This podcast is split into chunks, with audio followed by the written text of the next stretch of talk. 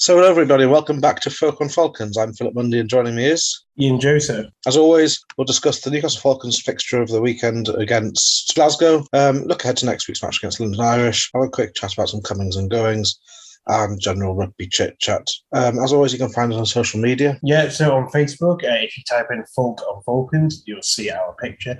And then on Twitter, it's the same, but instead it's at Folk on Falcons, and you'll see our picture as well. Yes, so um, I wanted to be in a good mood and make lots of good puns about Nick Easter and Callum Chick for, for Easter, but unfortunately, I'm not in a good mood because the match was absolutely dire, ruined Good Friday evening, and I'm furious still and it's now Easter Sunday. So, um, no other place to start really, other than the game or lack of it, because after the first five minutes, there was absolutely nothing that was ever going to salvage 12 points against that Glasgow team, who were by far and away better than us for the entire evening. Yeah, well, I mean, always knew it'd be very difficult. Um, Glasgow, a very good side, loaded with a lot of very good players. Um, full of Scottish internationals, but yeah, and obviously that's something that we can't control. But at the same time, you know, we can't control how we play and, you know, our attitude when we turn up on, on the pitch. And we're just completely outmatched and outplayed straight from the off. Um, you know, Glasgow should attack rugby, which we just never see, which, you know, it's quick, it's dynamic, good passing through the hands, you know, kind of playing on the edge, always looking like, like, you're going to make a break, and it was really, really dynamic. And it's just, completely opposite of what we do and just weren't ready for it or weren't able to defend against it. just cut to ribbons from the off, really. And from that point on, it was always an uphill battle, which they were never going to really kind of surmount in the end. Didn't start off well. We caught a kickoff or received a kickoff, and then the next time we touched the ball, I think, was Brocklebank knocking it on when he tried to go for an intercept, and they scored. And then we kicked off, um, got a line out, lost our own line out ball. They ran the length of the pitch and scored. So I think we touched the ball four times, both of which, or all the times, were not passing it, it was just touches of it. And we're 12 0 down within five minutes. And that's such a big margin to come back from against a good opposition.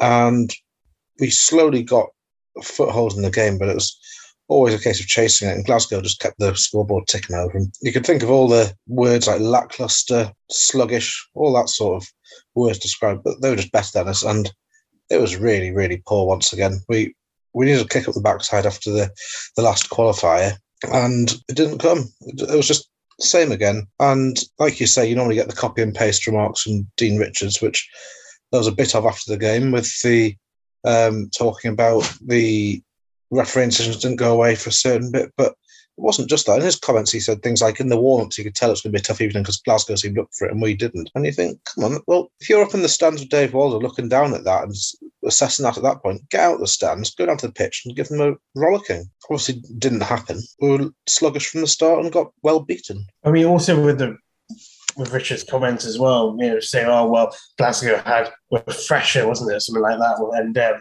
you know had an extra week to recover, whatever." Was which, oh, fair enough, you know, yes, you know, extra few days, I'm sure will help physically, but I refuse to believe that as a top flight pressure rugby player, even after only only six days rest, you suddenly lose the ability to catch the ball, to pass it, to put the ball down on the try line, you know, the absolute sort of basics of playing rugby.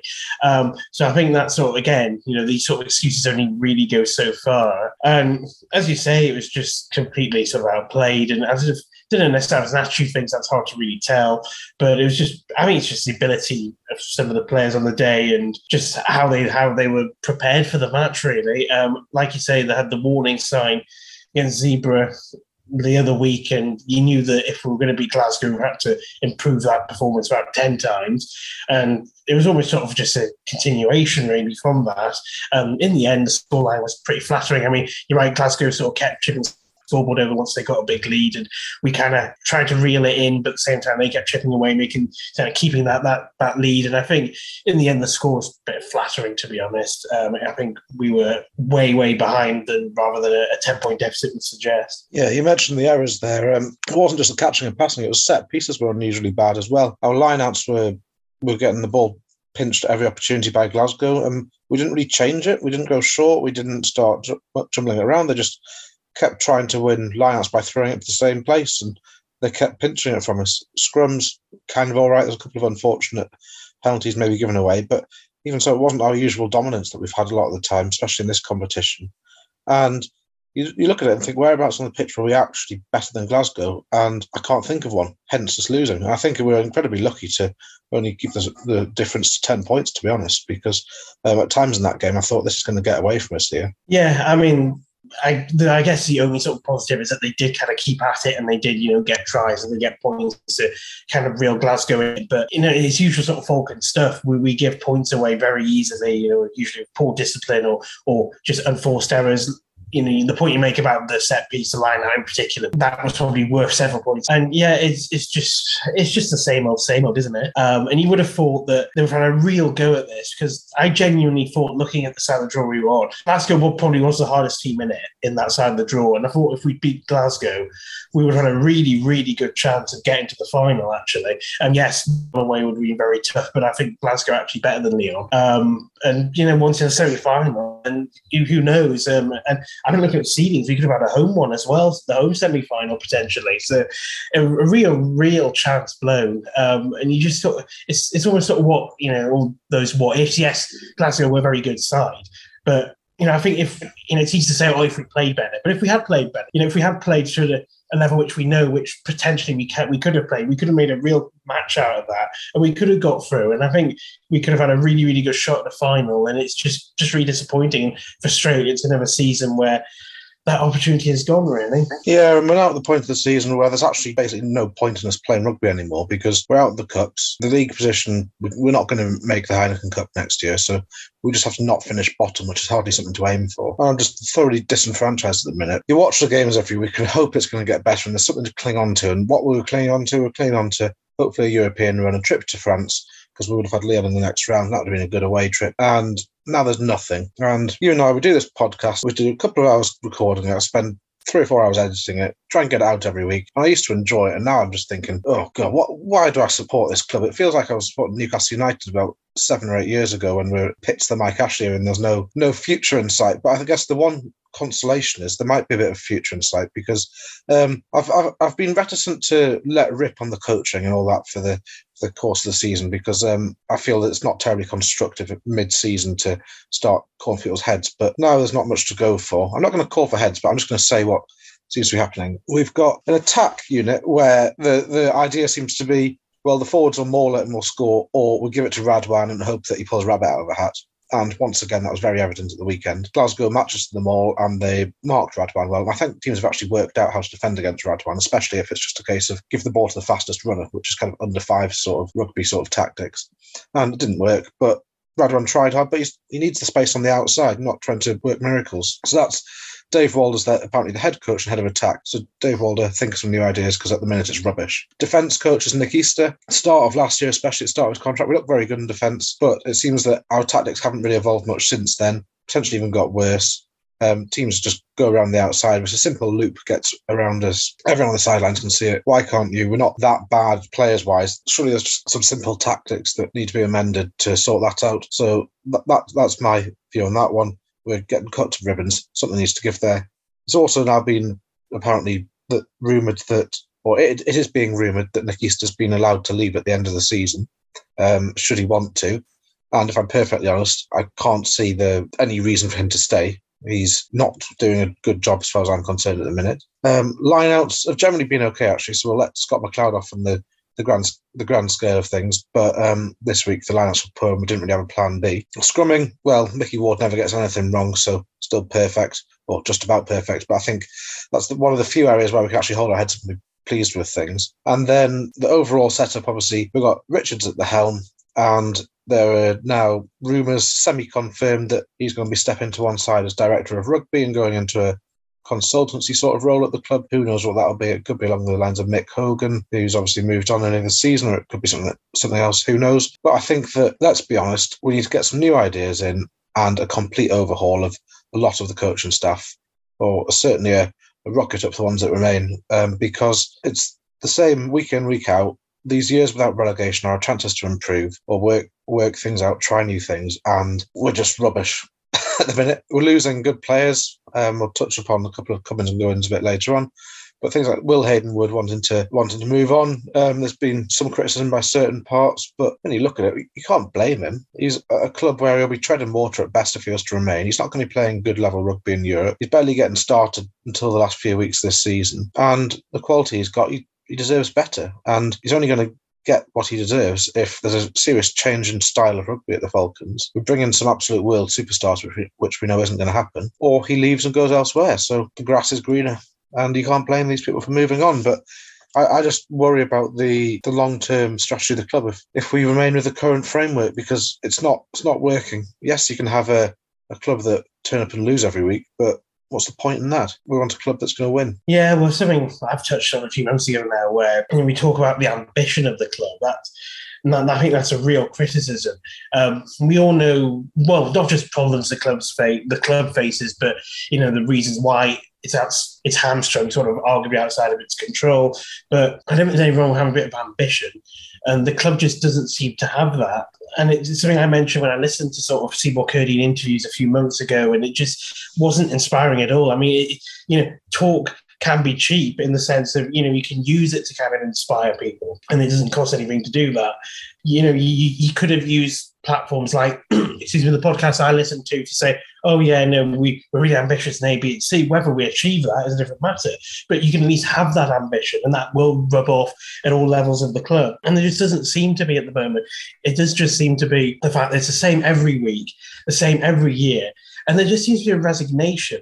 Um, and it was on BBC Radio Newcastle, actually, again, this sort of sums it up, before the Northampton Cup game a few weeks ago, where they had uh, a chap from the supporters club came on and was saying, you know, kind of rattled off the same points as why why the Falcons struggle in terms of you know finances and it's not a popular rugby area. And I was sitting there and actually I disagreed with a lot of what he thought, what what he said rather, what was ad for, in that you know, if we don't break this cycle of this self-defeating cycle, this self not loathing, but this negative cycle of oh, we're Newcastle, that well, we're never going to be a top club. Oh, we're never going to have a bait. It's never going to be a big rugby which I don't, which I believe is wrong. If you look at the amateur scene in Northumberland, the northeast, it's thriving, it's huge.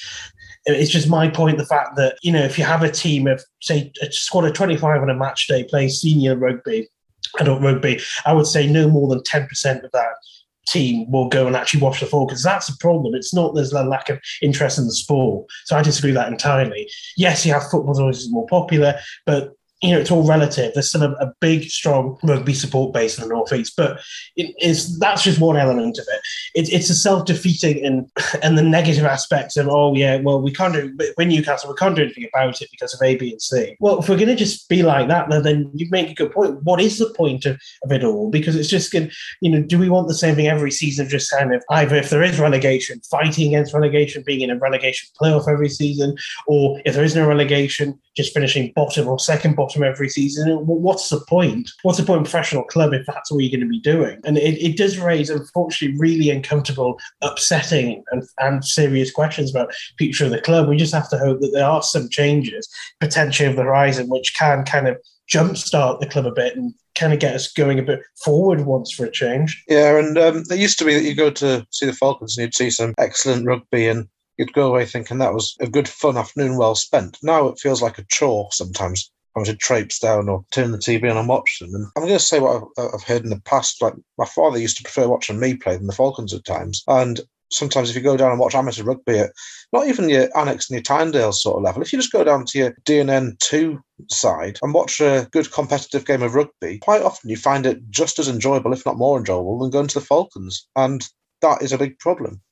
And what can they do about that? There were things like at half time that this week they had some idiots running around on the pitch, and beforehand they had some silliness in the, the West Stand. And that's the sort of thing that you need to have to make it a little bit different and a bit of fun. But that's too little too late in a way. It's the end of the season and it's all winding down, and we're, we're starting to do things like that now. And the, the attendance was very poor once again. It was only £10 to get in. And yes, they do the advertising through social media channels, but nobody I spoke to knew it was only a £10 entry because they don't really follow the Falcons that much on social media, etc.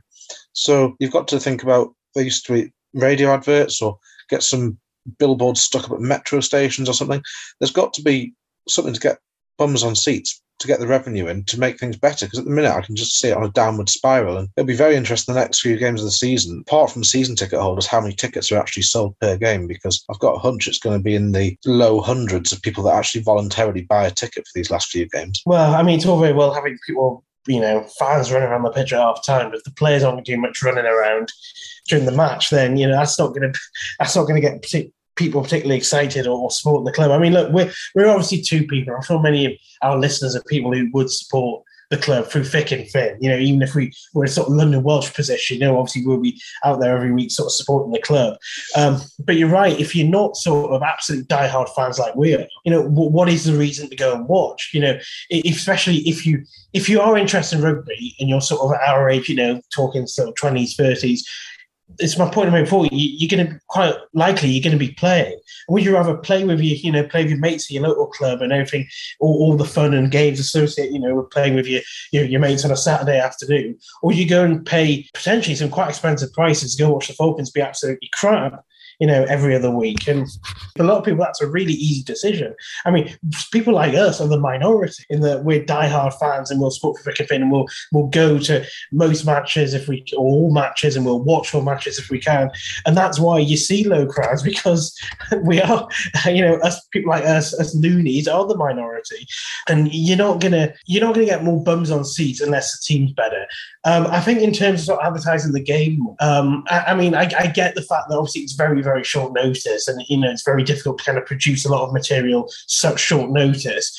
Um, but I think you're right in terms of a lot of people wouldn't necessarily have known the game was on particularly or they wouldn't have realized that there was a european game so close after the last european game um, they wouldn't necessarily know the tickets are only ten pounds because normally they'd say thirty pounds or whatever. So maybe to review sort of club's ticketing policy, or as you say, maybe advertising more on generally more on your local radios or that sort of thing, or billboards, kind of get the message out, or have uh, have it more regularly at a particular price because that will then set the fact so more casual fans' expectations are, oh yeah, it only costs X amount normally to go to the Falcons, rather than, oh well, it normally costs you know quite it's normally quite expensive, so and they're not very good. It's like there's someone at work who has been who went to their first game a few weeks ago, and it was a game. Um, oh, which. It's one of the European games anyway, and they quite enjoyed it, uh, even though you know we weren't great, but they quite enjoyed it, and said they'll go back again. But it's very expensive, and they're not sure if it's worth it especially being a casual supporter,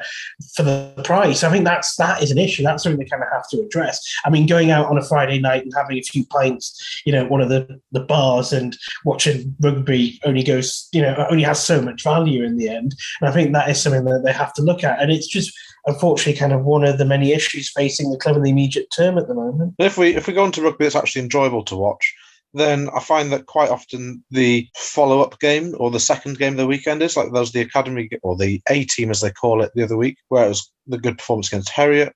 Um, you get other ones um, like the rugby league is there, and then next week um, need to plug the England students versus the French students will be on at Kingston Park before the London Irish game. So um, if anyone wants to watch a game that you might actually win, then get yourself down to that one because it's probably one of these affairs where you see some upcoming players coming through, and then you'll be able to then watch the Falcons get thrashed by London Irish after it. So, but players like Hammersley, I remember James Hallamey was a prop who played a couple of times for us. Um, but these are the sorts of players that come through against or come through the England student setup, and a lot of them go on to Premiership rugby after it. I think Josh Beaumont, who's now at Sale, played England students. These are the, it's the generation of players that go to university, obviously wants an education, something to fall back on, and there's some very good talent on show, and it'd be well worth getting down, seeing what there is, and also it's always nice to beat the French, and hopefully we can do that. So next week against London Irish, do you hold out much hope? No, not really. Um, I mean, London Irish are actually doing really well at the moment. They're getting good results in the league. They were really good um, the other night. Um, so obviously they're through to the next round of the, of the Challenge Cup. Fortunately, it might be a pretty long day. Um, you know, if we do perform a bit better, then you know I think maybe we can potentially get something from the game in terms of losing bonus point. Um, I mean, the thing with London Irish is that they score a lot of tries, also concede a lot of tries, but that's against most other teams. So there are points for us to get in that game, but I just can't see us keeping them out. I mean, I went to the reverse fixture, the, the, the game at London Irish at Brentford Community Stadium, and we were, and I think that was sort of, you know, you have the various seasons over the years, and I always think kind of various moments where I think, you know, this is it, we're kind of sunk, or you know, this this is really kind of sums us up, or um, and one of those games was the season we got relegated when we both went to the away game at Bristol. When we lost that, the performance against Bristol, and we were just promoted. You know, I kind of thought, well, that's it, we're down. I got that this season, which I haven't had for a couple, which I didn't even have last season, but this season, you know, Narrow Street was so bad, and the way they just tore us to shreds. Um, I just thought this this is this is where we are. You know, this is how far behind we are, really, in terms of how we play against some of the teams. London Irish, I think, even at the time, yes, they were playing well, but they weren't absolutely brilliant, um, and we were just torn to pieces. Um, and yeah, I, I, do fear, I do really fear actually for next weekend. I think it can get could get quite messy, but at the same time, I think the, the positive, as I said, is that they do concede actually quite a few points, and there, there will be points there for us if we're able to get them, and that's the question, really. Yeah. So if we move away from things on the pitch, if we go to off the pitch. A um, couple of bits of good news about contract extensions. Connor Collett and Ewan Stevens have both signed extensions. I'm incredibly pleased with that because I still feel that there's Collett should probably be starting. I feel, especially in certain games. I think he'd been very good against Glasgow because it, it was a very fast-paced game that one just gone and he gets the breakdown soon he gets his head stuck and he slows it down creates a nuisance wins penalties and i'm very glad that he's signed an extension to his contract and then the other one is ewan stevens um, he's obviously come back from his injury he sustained earlier in the season, and um, even the few minutes he was on the pitch on Friday night, he, he once again looked very, very competent, and um, he's hopefully going to be a player that is going to carve out his niche at the club. Unsure whether it's going to be wing or fullback, but wherever it is, he's a live wire, and I'm looking forward to seeing him scamper around for the next couple of years. Um, yeah, I mean, both very positive pieces of news. Um, both of them thoroughly deserved contract extensions. And I think it's a case, obviously, we're very pleased that they did decide to stay with us um, because I think they are going to be big players in the next couple of years. Collett is very much established player in this team. Um, if he's not starting, as you say, maybe should have started more. But if he's not starting, he's always on bench. He very often comes on now. Um, since his kind of breakthrough last season, he's going always on the up, never lets anyone down ever. Stevens really good one for the future. I mean, unfortunately, you know, he did have that bad injury. Um, but prior to that, he looked absolutely brilliant. You know, he was scoring tries for the first team as well. He looked, he's always a threat with, with the ball in hand. And, you know, the, obviously they're the type of players you want. So again, absolutely brilliant that he has obviously decided to stay with us, and he's more more than deserved. Obviously, that contract extension. Yeah, and then there's no one's been confirmed as moving on the la- in the last week, but there are rumours about Basham potentially moving to London Irish. One of these ones where I believe it when I see it. One other thing on the people leaving. Have you have you noticed that Will Haydon-Wood wasn't even in the squad at the weekend, and Mike Brown hasn't been seen or heard of since Harlequins. It seems that do they just get cast onto a pile of rejects when they announce their departures, or are they injured or something else. There's not much coming out of the club about it, but it's just one of these things that, as the casual observer, you think, oh, where are they? Oh, I haven't seen them for a couple of weeks. Wait a second, I haven't seen them since X, Y, or Z. It's one of these ones where is there something going on in the background? Is there is there trouble behind the scenes? Who knows? I mean, maybe I guess case with Haydon-Wood, it would be surprising if there was some sort of bad blood somewhere, and you know maybe the the departure was either came as a shock or you know it, it wasn't on the best terms. So maybe they just thought well if you're not going to be with us next season we'll just stop. We'll rather play people who are going to be here next season. Sorry you know sort of thing. So you know it's not you know it doesn't take a great leap of imagination to work out that one perhaps. The brown one i think is more um who knows if he's injured. I mean he could be but you're right in that it's just you know, it's just nothing from him at all since the Harlequins game. Is it a, is it an element again of the you know, oh well, if you're not been playing with us, I'd rather play Penny to get the game time or other players to get to give them game time, but you would have thought that you know you still want to win games, and ideally you'd want your strongest squad. You would probably still, you know, you can argue this or that about his performances, but I think you'd still have him in the squad at least. Um, so that that is a an odd one. But yeah, I mean, like a lot of things with the Falcons, and that's not necessarily that forthcoming about certain player issues behind the scenes. So uh, yeah, I guess we'll we'll see if if, if either of them actually have any game territory towards the end of the season, or if, if that's kind of it from both of them. So normally at this point in the podcast we do a roundup of the weekend scores, but um, we're out of Europe. We would have ended up playing Lyon because they beat Worcester, but I can't really be bothered with the rest. You've all got a BBC Sport app probably on your phone, so if you if you want to look at the other scores, look them up, and then the we're recording this on the morning of Easter Sunday, and the collation of the scores from the weekend hasn't come in yet. Probably people are taking a, a bit of time off, so can't even look at the uh, England Rugby website to see all the local fixtures and results. So um, once again, if you're interested in that, look it up yourself. Uh, the, the, England Rugby website is actually quite good, and you can scroll through it quite quickly. Um, but yeah, they're normally out. Um, on a Sunday or Monday sometimes. But um, yeah, can't really tell you the results this week. So if the, you've heard any rugby news or anything you'd like to touch on, do get in contact we'd, we'd give it a shout out and we'll try and mention it. So sorry we've been pretty miserable for, for Easter Sunday, but there we are. We can only get what we're given and we haven't been given much to talk about lately by the club. So cheerio. Happy Easter, everybody. And hopefully next week against London Irish, we've been able to improve things. Bye, everyone.